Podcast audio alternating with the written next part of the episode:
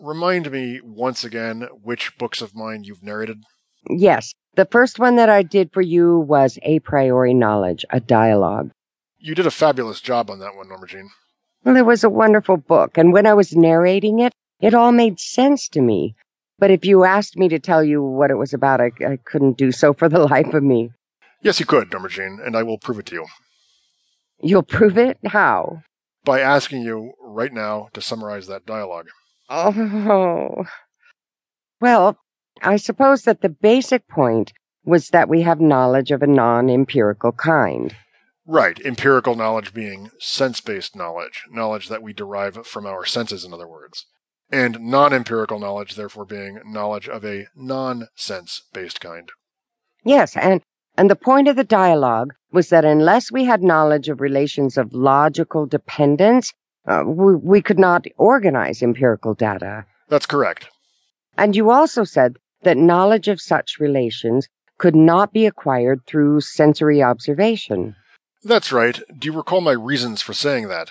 You know, I do. Uh, I remember them well, since they made quite an impression on me. You said that relations of logical dependence are given by truths of the form.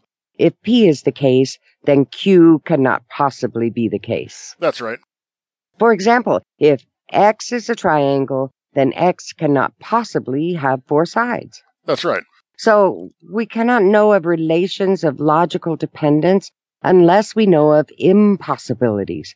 And since we cannot sense perceive what doesn't exist, let alone what cannot possibly exist, observation cannot apprise us of relations of logical dependence. That's right.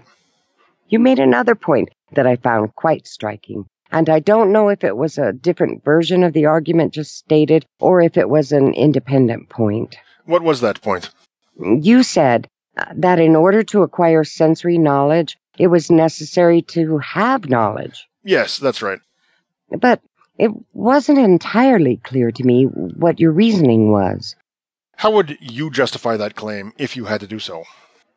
Well, I myself believe all knowledge comes from the senses. Yes, I understand that, Norma Jean. What I'm asking is if you had to take the opposite view, if you had to prove that non sensory knowledge was a prerequisite for sensory knowledge, how would you prove as much? Hmm. Well, I I suppose there are a couple of ways to do so. Um, I'm not saying that they would have any legitimacy, just that they would be enough to give a semblance of legitimacy to your position, which, I stress, I regard as self evidently false. Point taken. What are these methods of proof that you have in mind?